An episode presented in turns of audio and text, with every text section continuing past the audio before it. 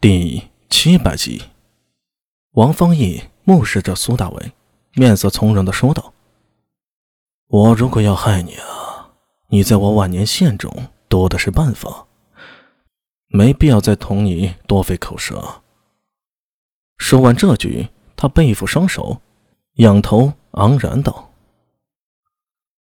我王种相信是，但求富养无畏，并不在乎别人如何看我。”此前安定公主之事，许多人都以为我王家与你便有仇，可我并不这么认为。这位万年县的县令缓步走进牢门，双眼透过栅栏看向里面的苏大为。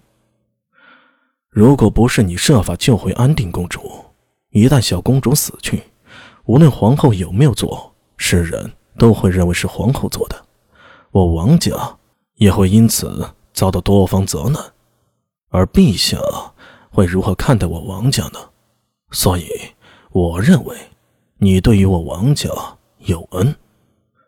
听得他如此说，苏大威脸上明显错愕了一瞬，然后再挠头道：“ 我以为王大人会视我为仇呢，毕竟那家子最后论迹不论心。”王方毅挥了挥手，毫不在意的说道：“实际上，你所做的，等若是拉了王家一把，我不至于连这点都看不清呢。”说完，他的面上出现了回忆之色。其实今天我来，一是向你当面说声谢谢，二来了是想提点你一下，免得你被蒙在鼓里，也算是还了人情了。苏大为抿了抿嘴唇。隔着牢房向王方毅抱拳道：“啊，是我先前误会县君了，向王县君致歉。”王方毅摆了摆手：“我看你也是大好健儿，不必如此。对了，我猜你在这牢里啊也不会待太久，希望日后再见，我们还能是友非敌呀。”苏大为又是一愣，他心中一想。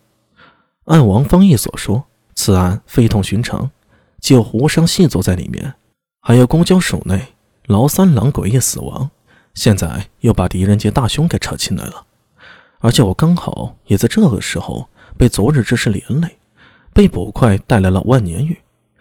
巧合的是，与我相熟的狮子苏信杰又恰好有事出去公干，没有把我送去熟悉的长安玉和大理寺。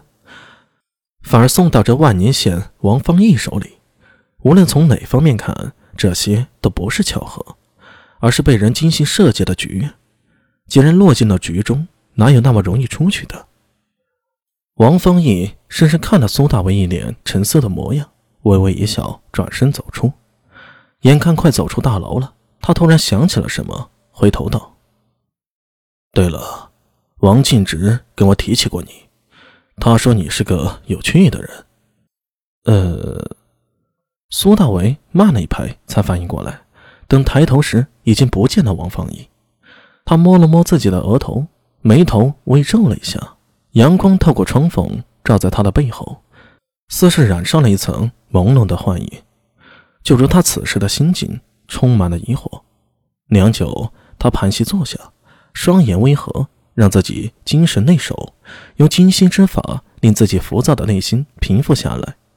千头万绪，一时哪里能想到答案呢？无论如何，心不可乱。大约两盏茶的时间过去了，牢前再次响起了脚步声。这次不是一个人，而是许多人。苏大伟从入定中回神，张眼疑惑地看去，透过牢门看到远处有一个熟悉而高大的身影。在大理寺主簿李思文的陪同下，向这边走来。大雄，苏大伟脸上闪过惊喜和不敢置信之色，从地上一跃而起。王方毅果然没骗我呀！万年献公县，县君王方毅与主簿李思文坐在位上，面前放着些卷宗。李思文身侧站着文书与大理寺的差役，门外还站立着武侯。